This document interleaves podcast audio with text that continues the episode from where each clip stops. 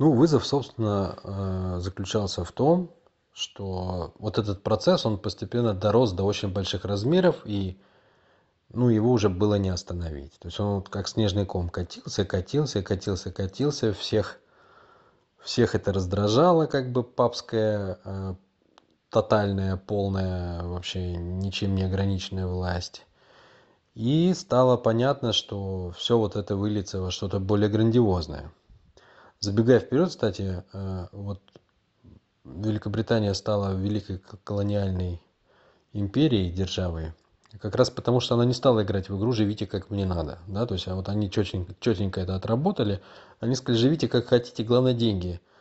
Давайте там ресурсы, торгуйте с нами». Да? Ну, то есть как бы мы в это, мы в это не сильно полезем. А, хотя они на самом деле, естественно, лезли, но они лезли уже как бы там с другой стороны. Ну и как бы помягче, и э, полояльнее, оставляя там людям большую свободу выбора в том, как они живут и, и во что верят и так далее. Ну окей, возвращаемся значит, к нашим церковным делам. Значит, в какой-то момент один отчаянный гражданин, Мартин Лютер, по-моему, в веке в шестнадцатом, он э, набрался смелости, пришел к церкви какой-то там германской, вот, и здоровыми гвоздями э, прибил на, на двери этой церкви определенный документ, с которого, соответственно, как мы знаем, как бы началась эпоха реформации. И вот каждый гвоздь, как он вбивал в, в эту дверь, да, вот он входил как бы в тело церкви и в прямом, и в переносном смысле.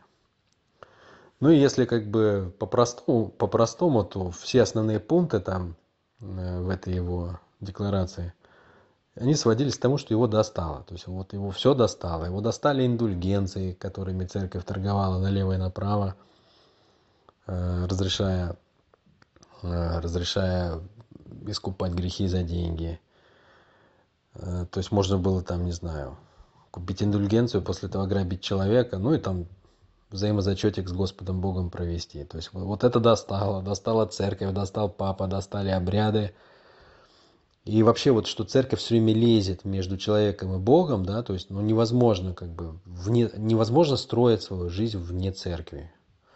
Вот это вот достало. Это достало новую элиту, вот эту вот капиталистическую, зарождающуюся.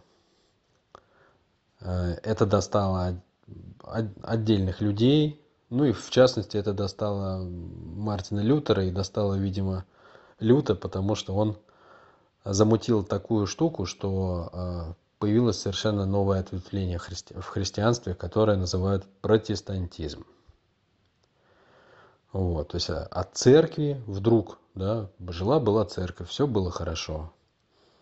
Хороший был пирог, вкусный, и с удовольствием она его ела веками – и тут на тебе. От этого пирога отваливается огромный кусок. То есть раз так и от Ватикана отвали, начинает отваливаться огромное количество регионов, там, стран и так далее. Ну, там, кальвинисты всякие появились, англичане замутили свою англиканскую церковь. Ну и, короче, там пошло-поехало. Короче, это, это все там, это все протестанты. И протестовали они против, собственно, вот этого главного вмешательства в свою жизнь ну, такого тотального вмешательства церкви. Вот. И, соответственно, ну, естественно, это сказалось не только на обрядах, да, то есть они там, ну, они, они потащили как бы мир в другую сторону. То есть мир постепенно переходил с языка веры на язык денег, и появилась знаменитая протестантская трудовая этика, где деньги считаются мерой выполнение долга перед Господом Богом. Да, вот сегодня очень популярная в инфобизнесе тема. Людям рассказывают, что то, сколько вы зарабатываете, на самом деле это и есть э, то, сколько пользы вы принесли людям. Вот это в чистом виде, ну не в чистом виде, но сквозь века прошла та самая протестантская трудовая этика. Ну и там, кто не работает, тот не ест, кто как работает, тот так и ест, там, ну и так далее и тому подобное. Вот, то есть, ну, вообще, вообще совершенно не, все не так стало, как к этому привыкла церковь. И, конечно же, первый, ну, как на автомате, да, как, как человек, он привык реагировать на какие-то раздражители. Конечно, в первую очередь на автомате церковь отреагировала каким образом? Свистнули этих самых доминиканцев с мангалами. Ну и как бы пошло, поехало. Попытались решить это старыми методами. Но не тут-то было. Не тут-то было. Мир изменился. Изменился расклад сил. Изменились сами люди. И старые методы, они вызвали только обратную реакцию. То есть стало совершенно очевидно, что старая добрая инквизиция, так сказать, э, церковный уголовный розыск больше не работает.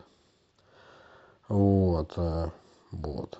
Кстати, справедливости ради тоже надо отметить, что в России, по крайней мере, насколько я знаю, такой жести с инквизицией, как была на, у католичества, не было. То есть, опять-таки, вот я еще в прошлой, в одном из прошлых аудио подчеркивал разницу между католическим христианством и православным. Вот здесь то же самое.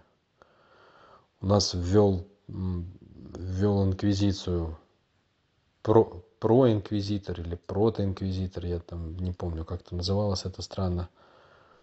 Э, Петр Первый, причем он приказ издал, ну и исполняли его чисто по-русски, то есть 10 лет вообще никаких подвижек не было. Через 10 лет там кто-то появился на этой должности, и потом его это, там еще лет через 10 закрыли, и больше ничего такого не было. Хотя отдельные акции у нас тоже были, да, то есть там могли кого-нибудь там колесовать или сжечь, но, конечно, э, совершенно не такой размах был всех этих увеселительных мероприятий, как это было у католиков. Даже близко такого не было.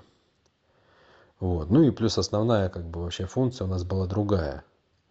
Не истреблять еретиков, да, скорее не допустить нового раскола, поэтому вот этих отколовшихся их, ну просто обложили налогом и сказали, идите с миром, живите как Живите как хотите, главное, не, не сильно баламутьте. Вот и все. Вот и все. Ну окей, короче, мы приехали к реформации, да, соответственно, вот следующее у нас э, э, понимание, что же, что же теперь делать с этой самой реформацией.